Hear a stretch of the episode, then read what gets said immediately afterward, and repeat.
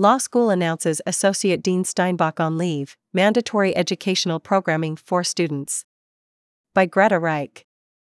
On March 22, Stanford Law School, SLS, Dean Jenny Martinez released a 10 page memo to the SLS community defending her decision to apologize to Judge Kyle Duncan and issuing next steps for those involved. No individual protester will be punished, according to her letter, though all SLS students will take part in a mandatory training in spring quarter about freedom of speech.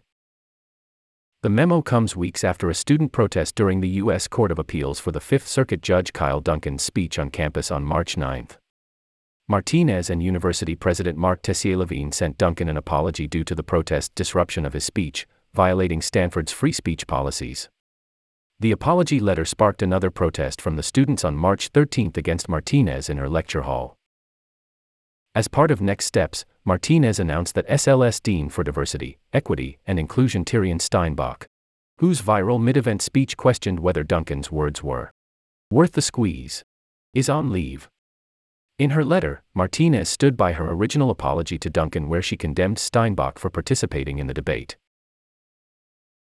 The role of any administrators present at future law school events will be to ensure that university rules on disruption of events will be followed, Martinez wrote in her March 22 memo, continuing on to announce that all staff will receive additional training in that regard. While Martinez condemned the protesters' actions, citing legal precedents, she said that protesters will not be punished individually for their actions. Instead, all SLS students will take part in a mandatory half day of training in spring quarter. On the topic of freedom of speech and the norms of the legal profession, to be planned by a faculty committee. Leaders of the student protests did not respond to the Daily's request for comment. Martinez acknowledged that the protest originally grew out of a desire by students to bring greater attention to discussion of LGBTQ rights in the current legal environment, and as such, programming for students to substantively engage on this topic will be created in the spring. The lack of punishment for the protesters is a point of interest and criticism among some who have been following the story. In a reaction to the memo published in the conservative editorial magazine National Review, Ed Whelan wrote, I'm sorry to say that the third part of her letter, on next steps, is disappointing.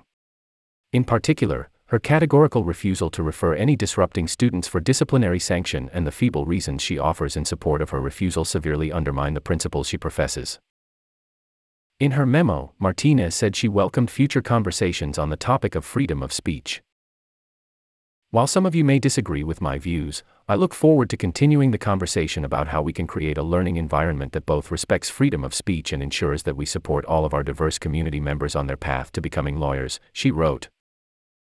As an expert on constitutional law, Martinez cited court cases and education codes in her criticism of the protesters' actions. The first section of the letter Academic freedom, free speech, and protests on university campuses Protest is allowed but disruption is not allowed. Argued that while private universities are not under the same constraints as public universities, like the First Amendment or the California Constitution, they ultimately cannot prohibit the free speech of students. California's Leonard Law, Cal EDUC, Code Section 94367 holds private universities to the same free speech standards as public universities, she wrote. Martinez wrote that the First Amendment recognizes that some spaces are Limited public forums, meaning restrictions on free speech, are constitutional so long as they are viewpoint neutral and reasonable.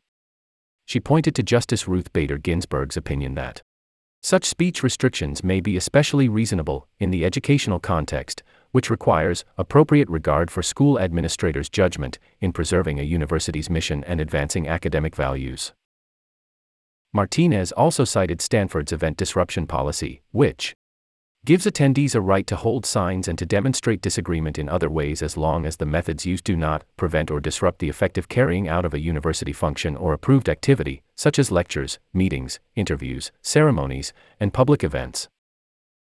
She dismissed the argument that the judge invited the heckling with offensive comments or engagement with protesters because, according to Martinez, heckling does not adhere to university policy, even if a speaker engages with hecklers. SLS is seeking a more detailed policy.